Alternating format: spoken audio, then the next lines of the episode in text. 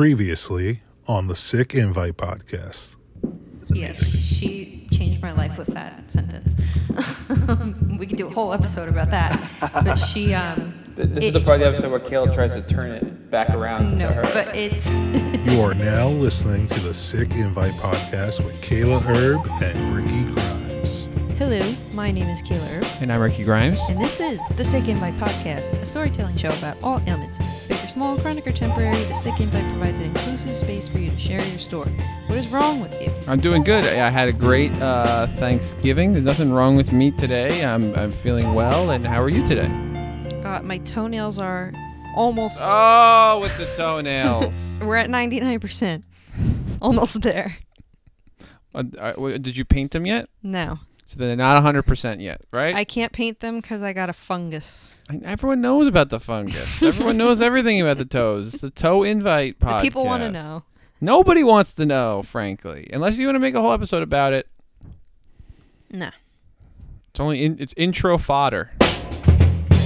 This show is brought to you by KaylaHerb.com, where knit blankets, custom quilts, and other homemade items are available for purchase and custom order. We got a promo code for KaylaHerb.com until the end of the holidays. One word, sick invite, all caps. You get a discount on all pre-made items. What do you consider the end of the holidays? Is that New Year's Eve, or is that hmm. New Year's Day? all the gift-giving holidays. So well, I'll- what does that mean? you know. I, I will include belated gifts. Why don't you put a date on it? Let's just say till the end of the year. All right, there you go.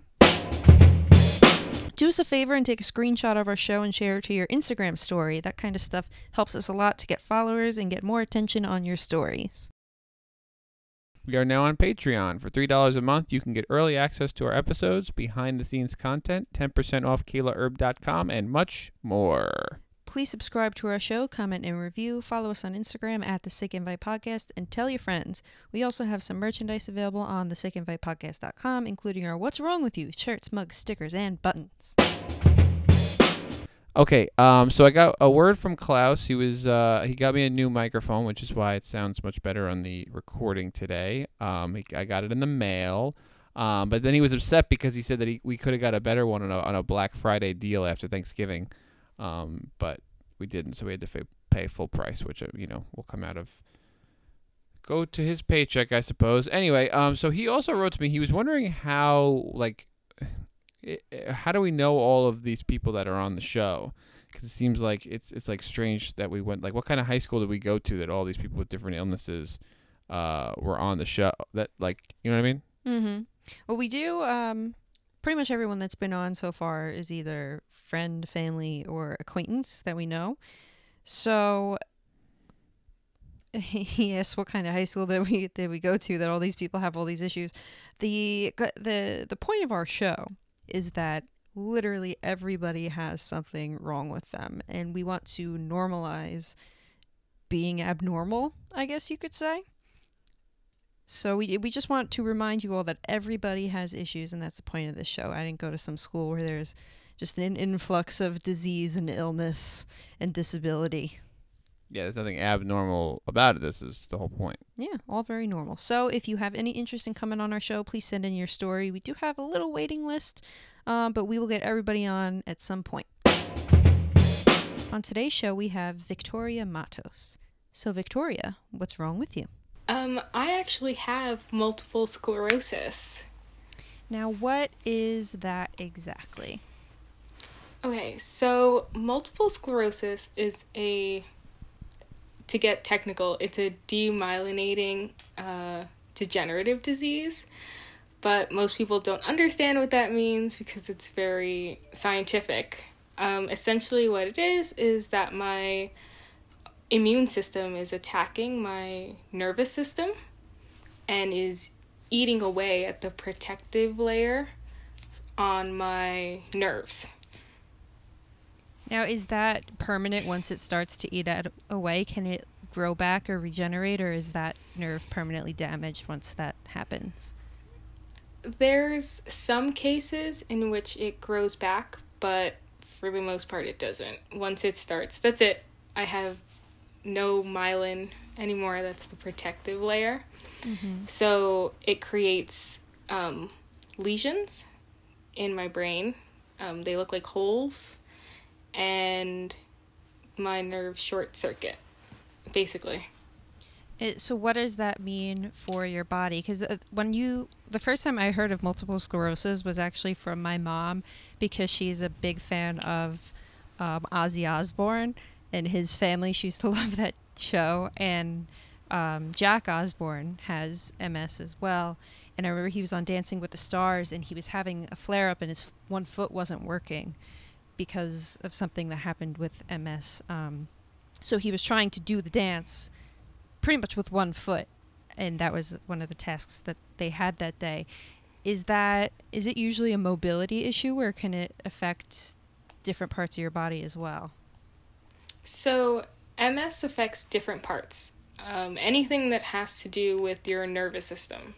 So, it can affect your legs and how you move them, such as Jack Osbourne.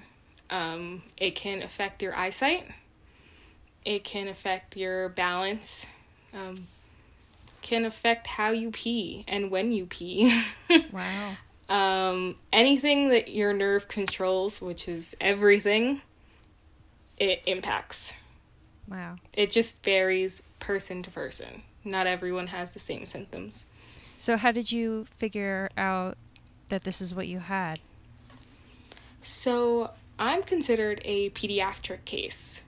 Most people find out that they get it when they're 20 to 40, um, mainly in their 30s. I found out when I was 17. Wow. It was midterm week, my senior year of high school, and I wasn't feeling very well. Something was just weird. I don't know how to describe it. I was feeling a little lightheaded, and I thought it was that I didn't eat all day. So I was like, oh, okay, like I just, I need to eat something and I'll be fine. So I had gone out with my mom and my sister, and we got went to the mall and we got Auntie Anne's, and I felt decent. Then after we went to Target, and I got lightheaded again, and I lied down on the floor in Target Wow. and told my mom we have to go home. Something's weird. So I went home, and the day after, I stayed home from school because everything was just weird. I didn't feel right. Mm-hmm. I didn't have any symptoms at the time. It just wasn't normal.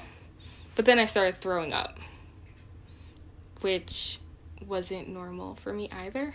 Mm-hmm. So I started throwing up, and I went to CityMD and they told me that I had vertigo and an inner ear infection.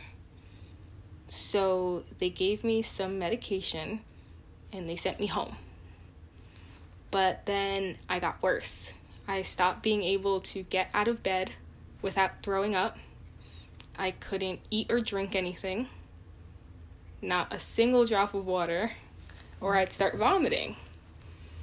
So we went to we went to Southside Hospital and the doctor looked at me for 5 minutes and said that I had a stomach bug. And my mom said absolutely not. There's no way she has a stomach bug because I was with her on Sunday and we all ate Auntie Anne's together. So if she has a stomach bug, we'd have a stomach bug. Mm-hmm. But he said, no, no, no, no. It's it's a stomach bug because I've seen three people like this today. So they gave me one bag of IV and they sent me home. Wonderful. So a few more days went by and I still wasn't eating or drinking anything. About a week had passed now. And I couldn't stay awake anymore. Um, I was sleeping all the time, sleeping like 20 hours a day, probably. I couldn't hold a conversation with my parents. So my dad got really worried and said I needed to go to the hospital. Sent me to Good Samaritan. And at Good Sam, they also said that I had vertigo and an inner ear problem. But a nurse called my pediatrician and said that something wasn't right. That that diagnosis made sense. But there was something more to what was going on. So they admitted me and the neurologist actually said that I didn't have anything neuro wrong with me. He said I was depressed.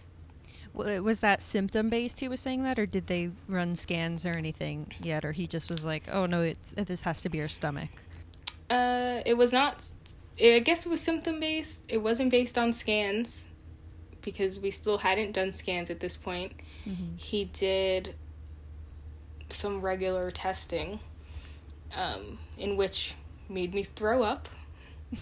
but he said that there is no way that it was anything neurological, and he was pretty pompous about it. Needless to say, we never saw him again once we actually got the diagnosis. But after that, they did scans just as a precautionary to let me go home. And my day doctor had asked me if I wanted to go home before he left for the day. And I said no, that I wanted to stay in the hospital because I had the IV, so I wasn't throwing up anymore. Mm-hmm. I was able to eat and drink, and I was okay. And the next morning is when they found my lesions. So then they ran scans, more scans with dyes to highlight where my lesions are exactly. And after that, they did a spinal tap, and then they sent me home, and then they diagnosed me. So that's a lot of steps, and probably a lot of you having to advocate for yourself there, because uh, especially in the emergency room, if you're vomiting, they want to just like give you your fluids and move on to the next person. So, like eh, being only 17 at the time, um, I'm sure your parents were with you in the hospital. Were they um, fighting with, these doctors, like insisting that it was more, or were they kind of uh, just listening to what everyone had to say and taking their word for it? It seems like your parents knew it was more than just a bug. Um, my mom definitely did. My dad was with my sisters the whole time, so he wasn't really involved in the process. But my mom definitely was. She's a fighter. um, and she knew something was weird. I don't get sick very often. So for me to have been consistently throwing up every time I moved for a week, it was something extraordinary. Yeah. So what what was the time frame from originally feeling to the diagnosis? How much time was that? Do you recall? So I would say it's kind of rough. Um, it was about two weeks from when it started to when they first proposed that's what it was. But the doctor didn't want to give me a hard diagnosis. She actually sent me to a specialist, to the Oh, only specialist in New York that specializes in pediatric MS. And she happened to be in Stony Brook. So that doctor was like, I don't want to say anything. This isn't my area of expertise. Please go see this other lady. Right. Well, I actually So- appreciate that when a professional can admit, like, I don't know enough about this. Please see this person who does, rather than kind of pretending that they do and brushing it off and not addressing you properly. Um, but how convenient that we have Stony Brook University right there. Kayla, before you ask, because you're probably gonna ask for the diagnosis, right? Yeah, but you can ask your But question. before we jump to that, I just had a quick question. So, in terms of the process that it took for you to figure that out, now that you've kind of been through it and, and probably, I'm guessing, learn more about it, is that a regular type of thing that people go through? Like to get to those steps? Or is because you were younger that made it more difficult for them to kind of pinpoint it? I met someone in like a forum for people with MS, and she's about my age. She was diagnosed in the proper age frame of 20 to 40, but it was the same problem for her running around and doctors saying that there wasn't anything neurological happening, that it could be this and it could be that. So I'd say I was pretty on track, but they definitely didn't. It w- didn't even hit their radar mm-hmm. for something that could be wrong with me because I was only seventeen. Right.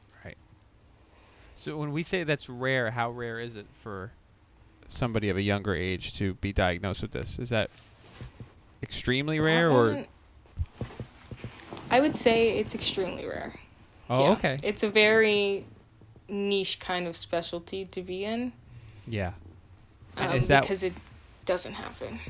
Is that why they were so hesitant to make a hard diagnosis? Was mostly because of that or is that how it always works? That would be why Mm-hmm. they didn't want to hard diagnose me Yes. since I was only 17 at the time.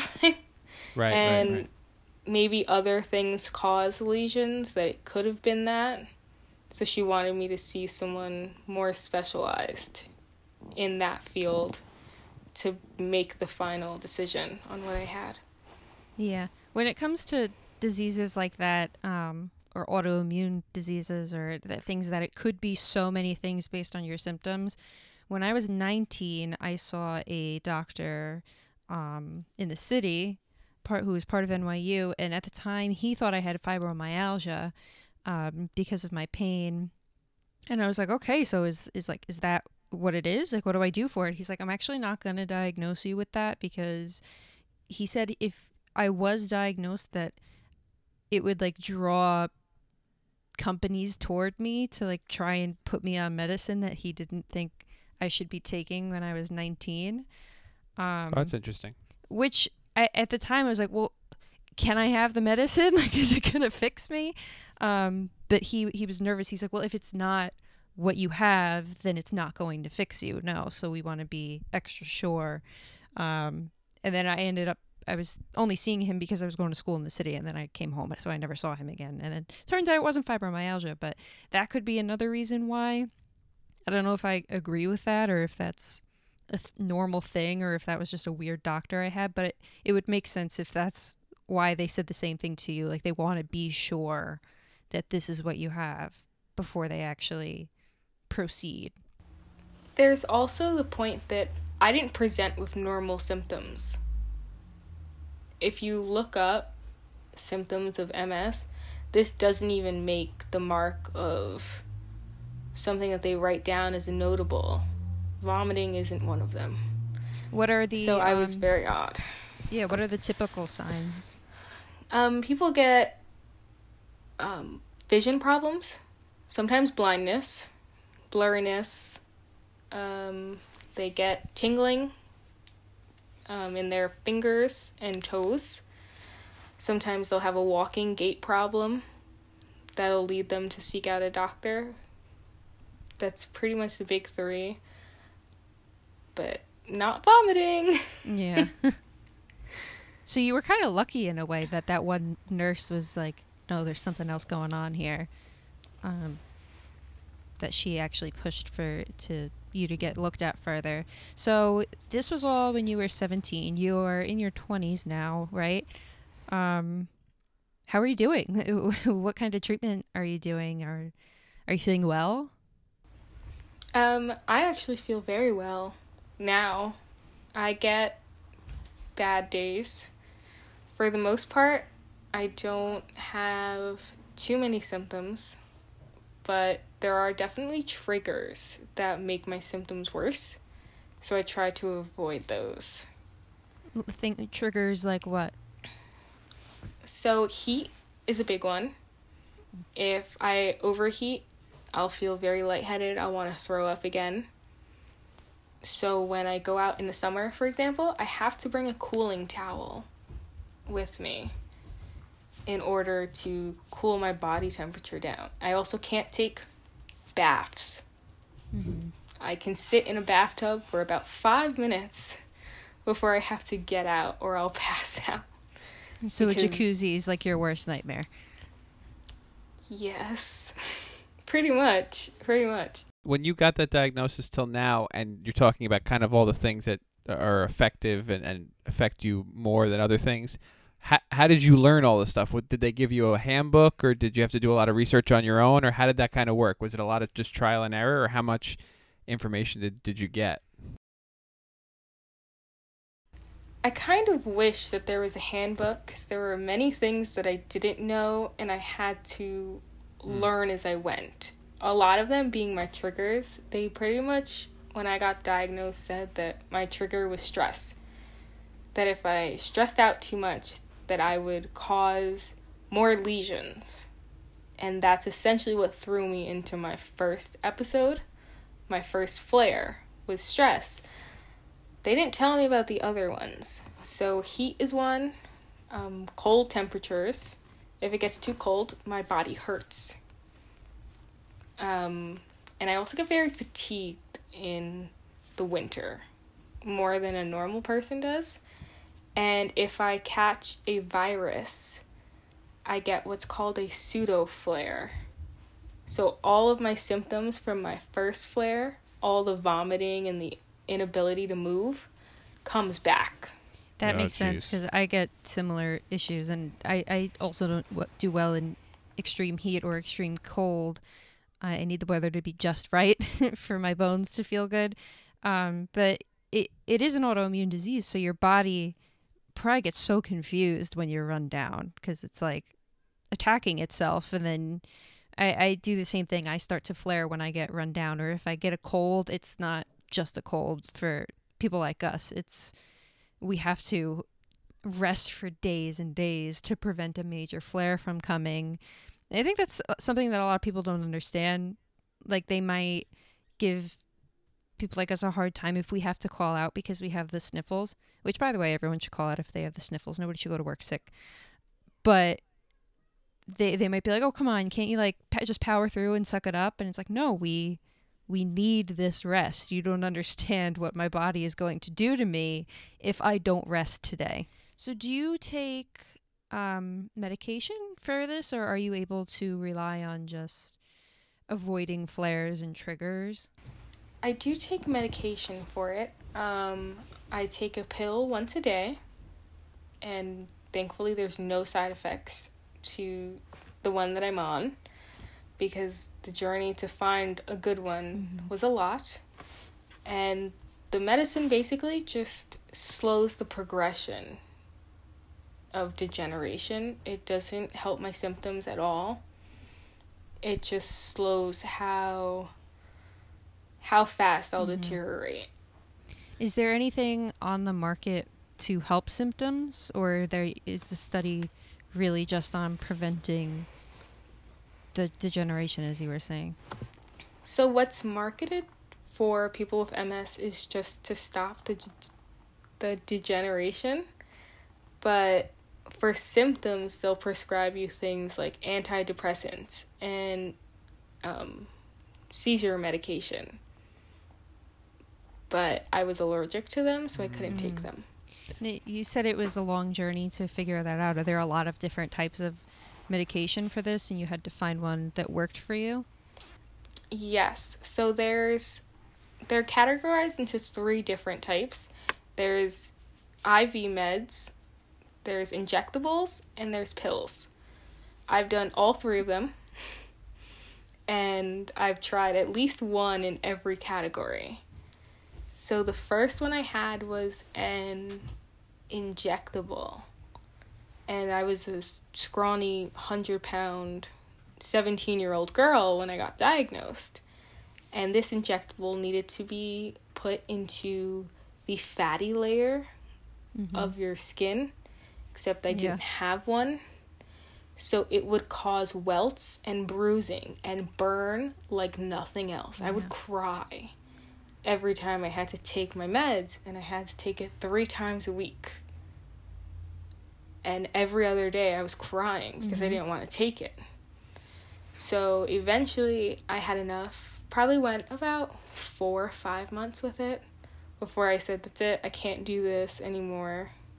So I spoke to my doctor and she was super chill with it. She didn't mind. And she switched me to an IV form. And the IV form was fine, except it had high risk for this incurable brain damage Wow. disease. Which preventing Yeah, something that could cause high risk for this. So you had to be tested. That's that seems um like it's uh, what's the opposite of helpful? Unhelpful. Uh, well, well, Kayla and I actually were just talking about this recently, where um, you kind of have to do this balancing act of a hierarchy of needs when it comes to the medications that you're taking. Like you have to like, I have to take this medication because it'll help me with this, but it might cause this. So I have to say like, what's worse, this or this? And then you have to kind of make that decision, that balancing act to do that. So did you get a lot of help from your? It sounds like your doctors are pretty nice about allowing you to try certain things or express how you were feeling about it. Yes, my doctor is super helpful. She's the doctor that diagnosed me, actually. I'm still with her, even though I'm Oh, not great. pediatric. Um, she kept me in her service, and she does see adults, but she just sees a lot fewer since her specialty is in pediatric cases. So I actually see her at NYU now because she moved and she's the head of the department for multiple sclerosis. She's everyone's boss. She's a cool lady. So could I ask, when you're uh, a, a pediatric case of multiple sclerosis, is that based on when you were diagnosed, or it's only on when you're? So you said you're a pediatric case, so you'll always be a pediatric case of multiple sclerosis. Is that am I hearing is that right? Yes, because I was diagnosed when I was 17. So I will always be considered as a pediatric kid. And also because when they first did the scans, Mm-hmm. I had lesions that were active and lesions that were inactive.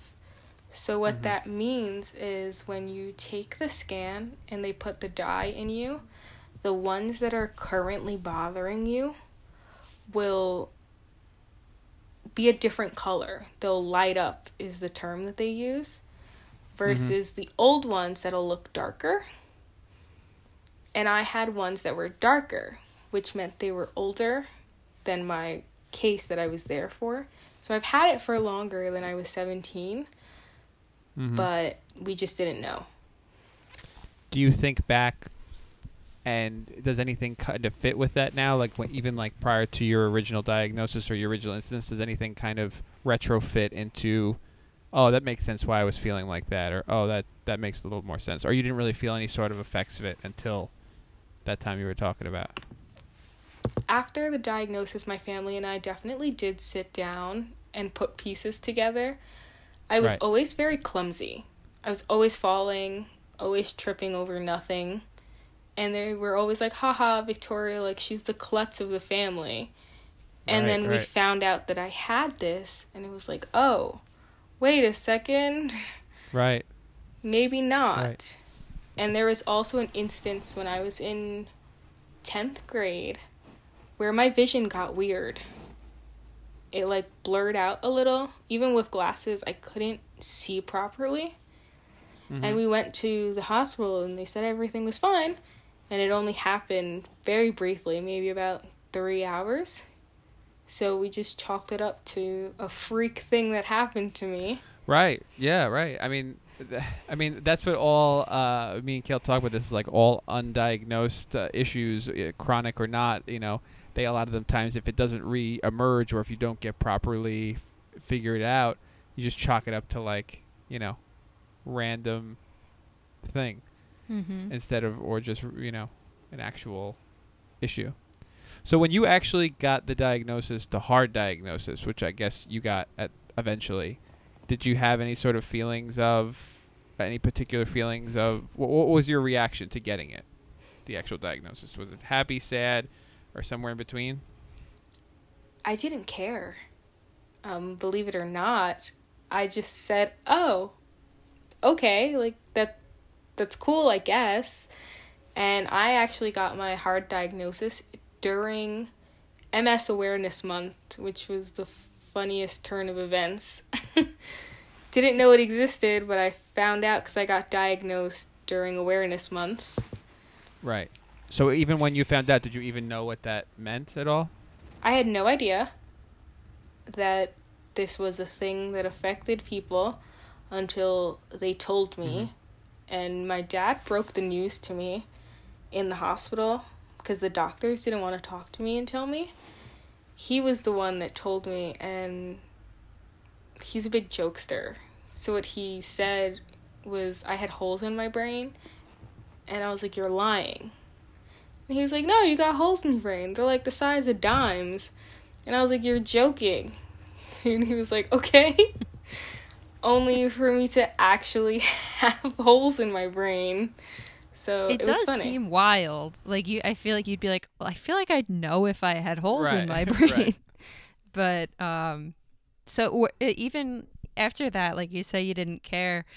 You weren't scared or anything. I guess because you didn't really know how damaging it could potentially be. So, have you gotten more scared or upset about the diagnosis as you've learned more about it over the years? I remember the day that I cried the first time about it. I was in dance class because I took dance in high school.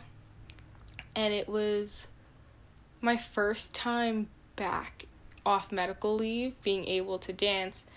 And we were doing leaps across the room, which I was always really good at them. And they were my favorite thing to do. But on my very last leap, my legs didn't catch me. So I fell in front of the whole class. And I got up and I cried because I knew that it was because now I have this disease that I'm aware of. So that hit me really hard on a day to day. I'm not worried because I feel okay. Mm-hmm. But when I have flares or pseudo flares, or I'm feeling more sick than usual, I definitely do feel a lot more sad about it. Do you address your mental health with this? Like, do you um, go to therapy or do any types of medications to kind of get you through having a chronic illness? I'm not the best person for that. No, I don't, in all honesty.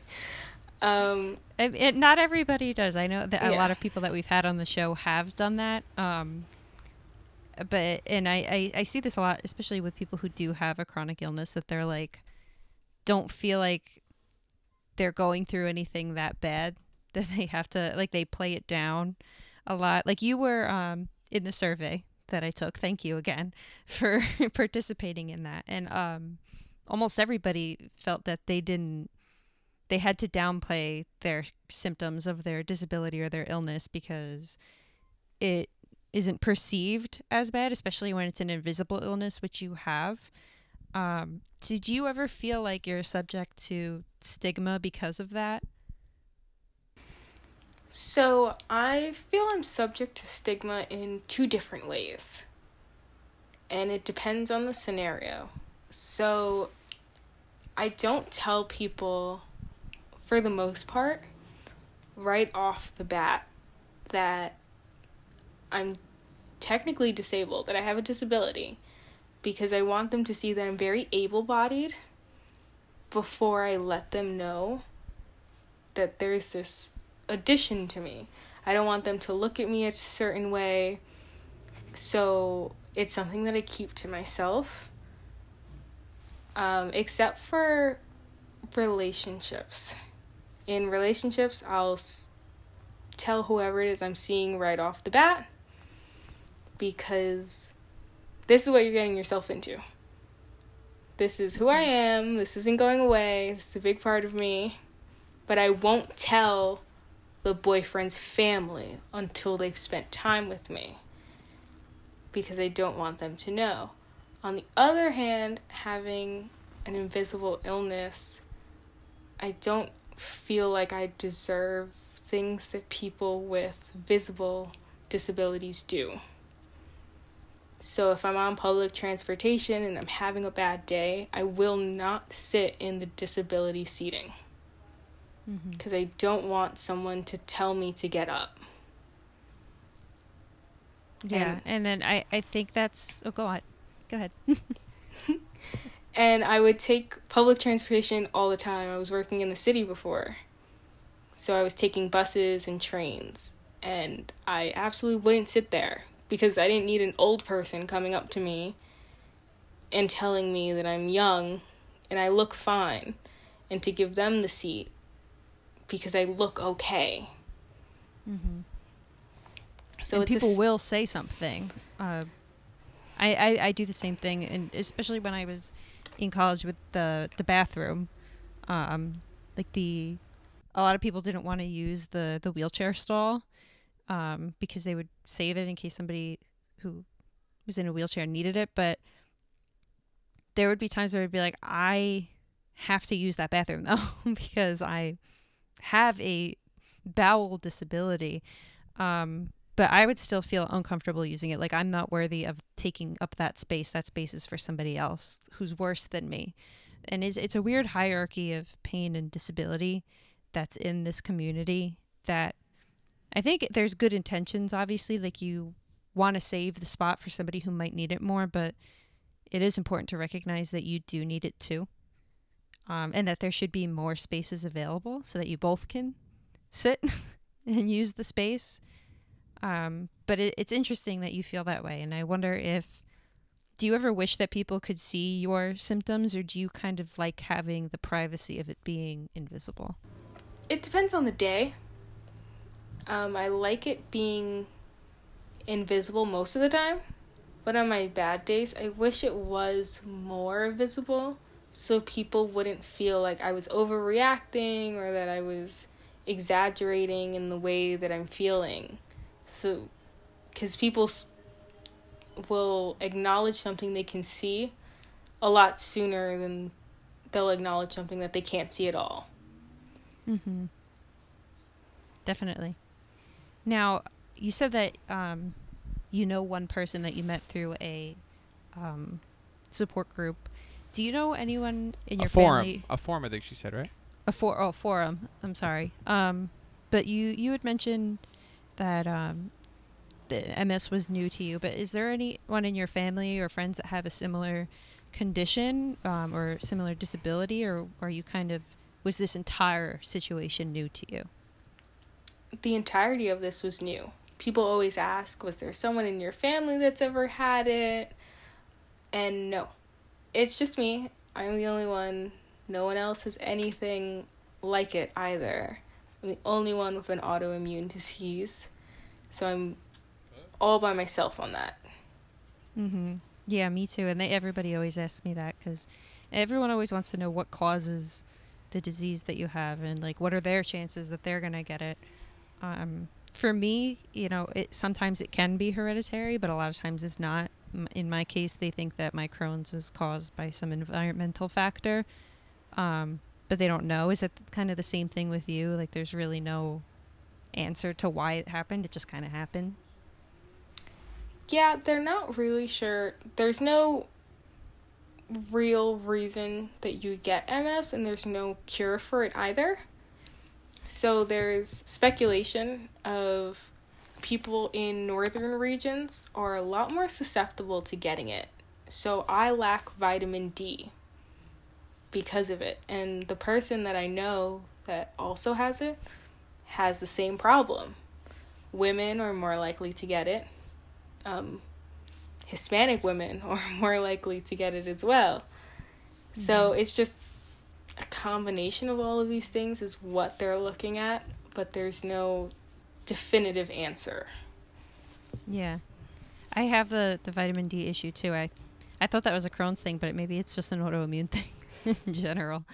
Um, but I I learned about MS um, early on too because when I was first um, starting to have my symptoms, I saw a nutritionist because I was very anti medicine the, in the beginning. I was like, I don't want to take anything. You guys can't even tell me what's wrong with me. Why would I take all this medicine?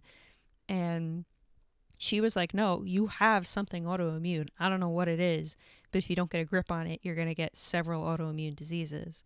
Um, and I read that that was another common factor that, like, I having an autoimmune disease, particularly inflammatory bowel disease, I have a higher risk of developing MS than other people. Um, and then in my brain, I was like, oh, well, I'm, I haven't gotten it yet. I must be safe, but I'm still in that age range where I could be developing it. Who knows? Um, but she was saying autoimmune diseases, they kind of like domino. So you get one, if you don't get a grip on it, it just, you'll develop more symptoms and you can get other ones too. So her concern was for me, MS or lupus. Um, she talked about Lyme disease, all these things. So, do they say the same thing to you? Have they ever mentioned, like, do you see a rheumatologist as well on top of your neurologist? I do not see a rheumatologist. I only see my neurologist, and I would hope that she would have told me if I was more at a risk to get something else. She hasn't.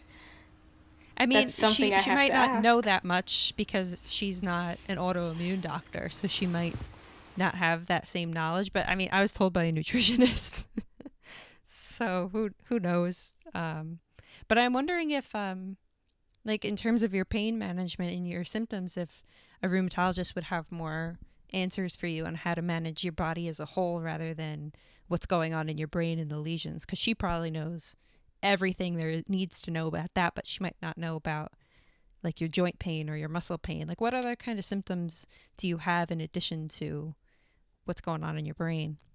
So I get, I have a walking problem in which one of my feet don't come up all the way.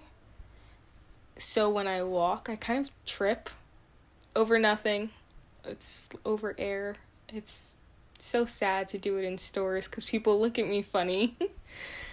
but I have that. I have, sometimes I'll get really bad leg or arm pain. It feels like when you've worked out super hard and your body's super achy, but it'll affect only one arm or only one leg. It's never both of them, so it can't be that I've been walking too much because it's very localized. And then I did have a weird symptom a couple of months ago in which the left side of my back towards my shoulder felt like fire if anyone touched it. Just a slight graze gave me searing pain. So I had to wear I had to modify what I wore for a few months because anything too tight would rub me wrong Yeah. and it would hurt, but my scan showed that I wasn't advancing. So we didn't know what caused it. Mm-hmm. Now, do you only get, um, do you have to get a brain scan every time they think you're having a flare up, or can they, like, monitor this through blood work as well? I have to do a brain scan every 6 months and every time something is something new is happening with me. Wow. Could you tell us how they do a brain scan?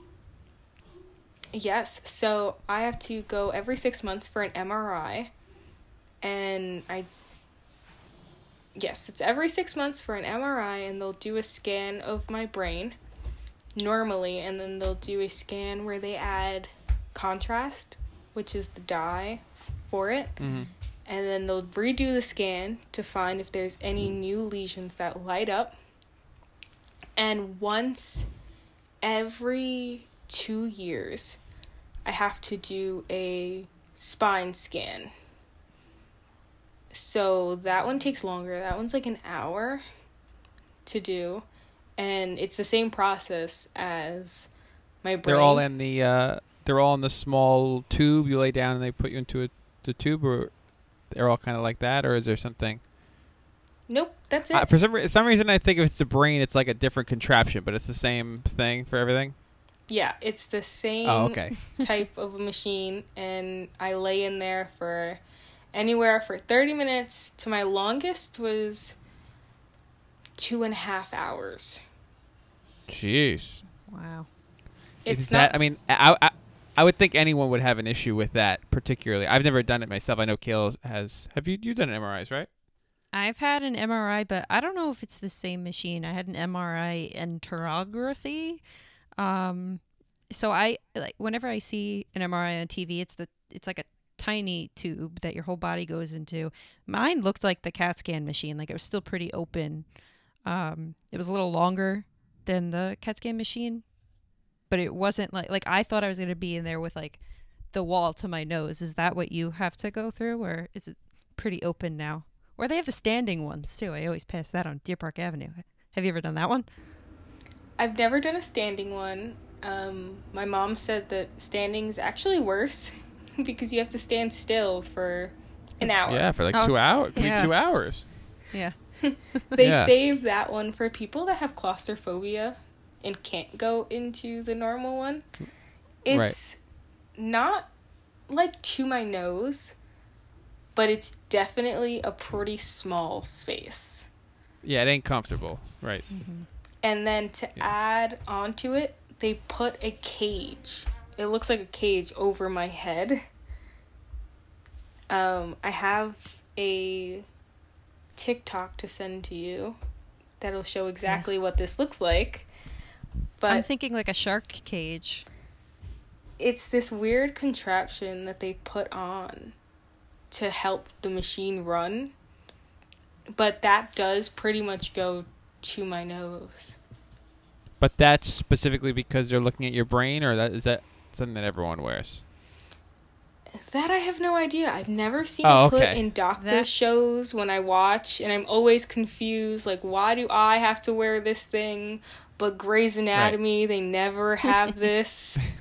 what is this? Yeah, I never needed that for my abdomen, so I'm gonna assume. Well, that's what a I, I brain don't know if it's something particular for the brain or if it's uh, no. I, I don't know. I never I never had anything to do with that. So wh- as you're going throughout and you're doing these different tests and you're doing these things all the time, have you you mentioned that you were talking to somebody on a on a forum? Are there, are there did you get in contact with different people that were similar going through similar situations? Did that something that that happened? So I didn't really contact many people because I joined when I was 18. So most people were like 60 years old talking about their symptoms and we couldn't really Right, right, relate because Right, right. I'm 17 and you're a 60 year old man with a cane. I don't. it came from the Different mo- disability, but I didn't have that symptom, so it wasn't something we could connect on. But this girl and I were a lot more aligned in our age. So I connected with her, and we've actually met a few times. Well, that's nice. We have our own little support group. That's awesome. Well, not awesome that you both have this, but that you have somebody, especially that since you were diagnosed so young. Now, because of that, does this? How did that affect your work and school going forward? Like you mentioned, medical leave. Is that something that happens frequently, or was that kind of just when you were first figuring things out? So,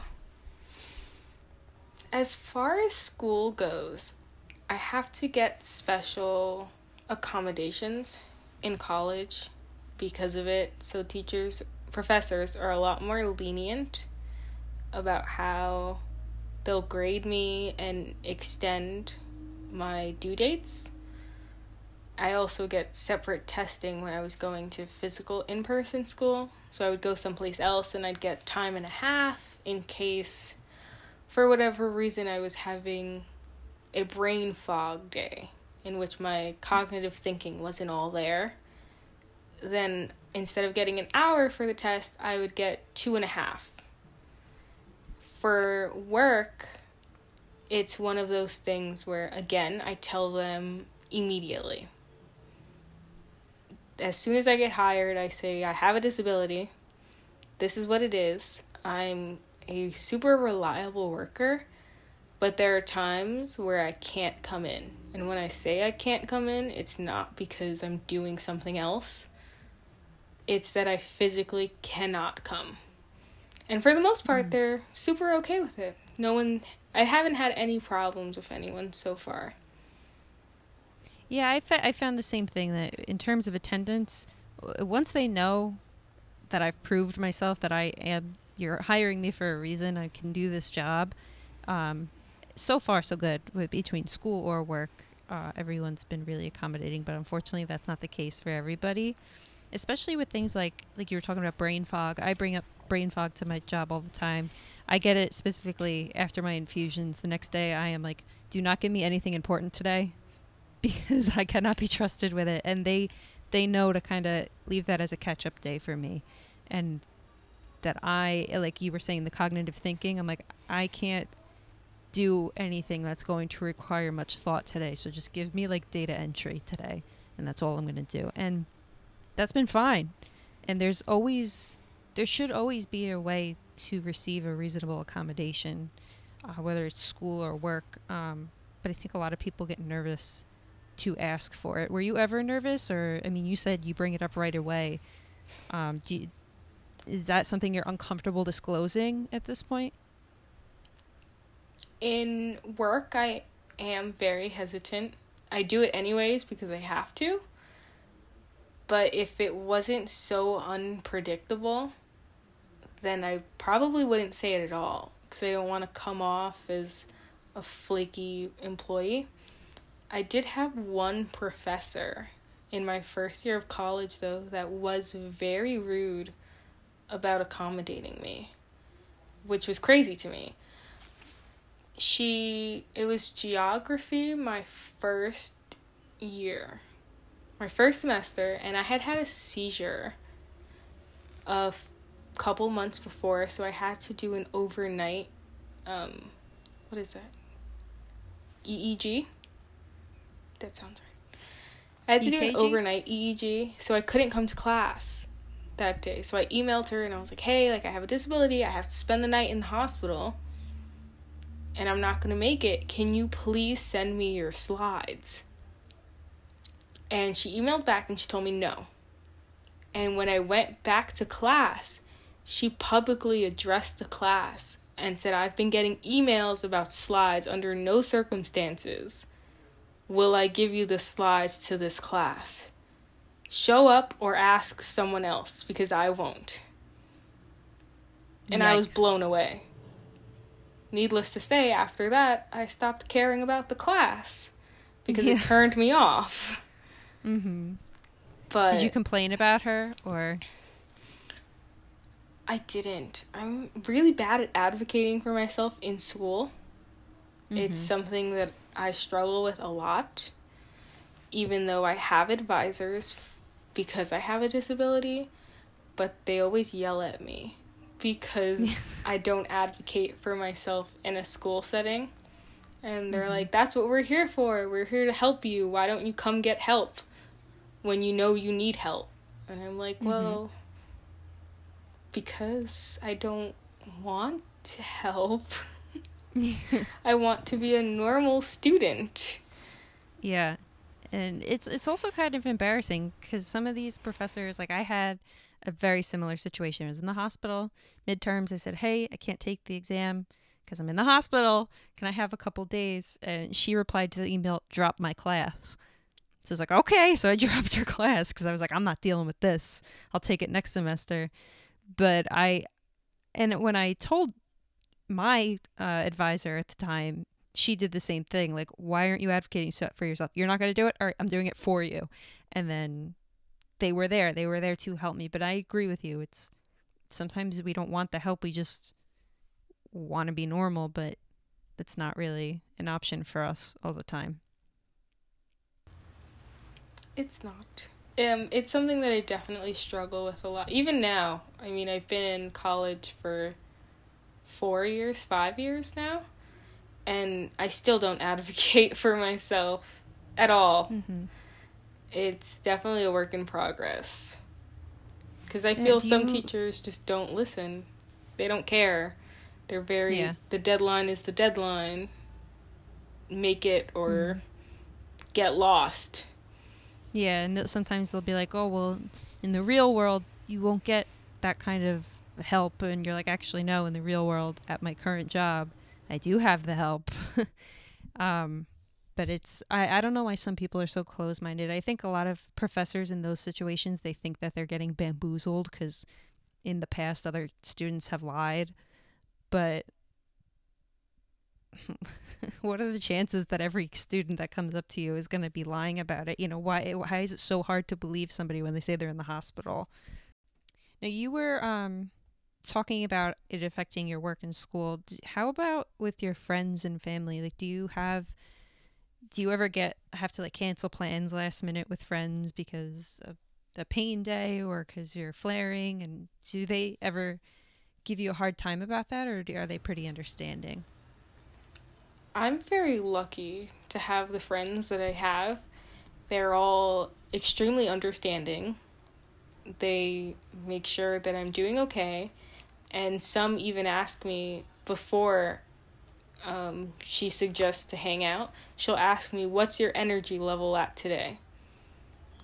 Ooh, and like she'll wait for me to respond. Well, specifically, she'll say, How many spoons do you have? Yeah. Spoon And- theory. We love it. I'll say, "Oh, you know, I have I have a good amount." And she's like, "Okay, do you want to go out?" Um, so none of them have ever made me feel bad about what I have. And I think a large part is because I I'm not sick all the time. Well, I'm always sick. But I don't always feel bad. So for them it's like, "Oh, okay, you know, she takes a couple of days. That's fine. She'll be back in two to three business days, and that's fine. Right, right. So, but they're really understanding. I'm so grateful to have them. That's awesome, and they. I like the way they view it. That like you just you need the time to recharge and re- regroup, and then you're back and you're ready to party. Um, and I, I wish that more people were like that. But I'm so happy that you have friends that love and respect your body enough to let you rest, and that your job is accommodating. School will work on. We'll, get you to advocate that way. Um, but I definitely I learned so much from you today about MS. I really didn't know enough about it except for that dietitian who told me I might get it.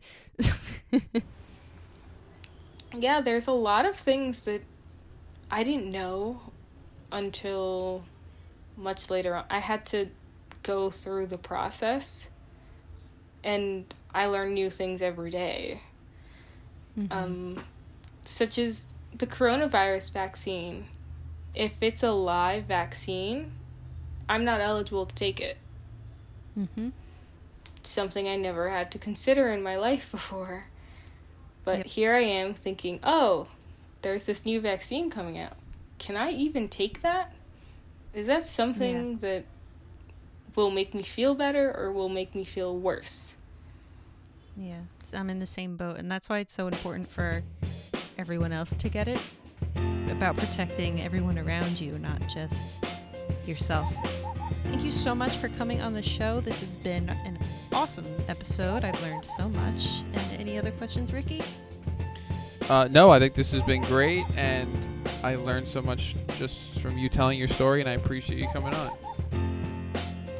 Well, thanks for having me. It was a fun time. Um, thanks for the sick invite, Kayla and Ricky. Yeah. Yay! All right, that was awesome.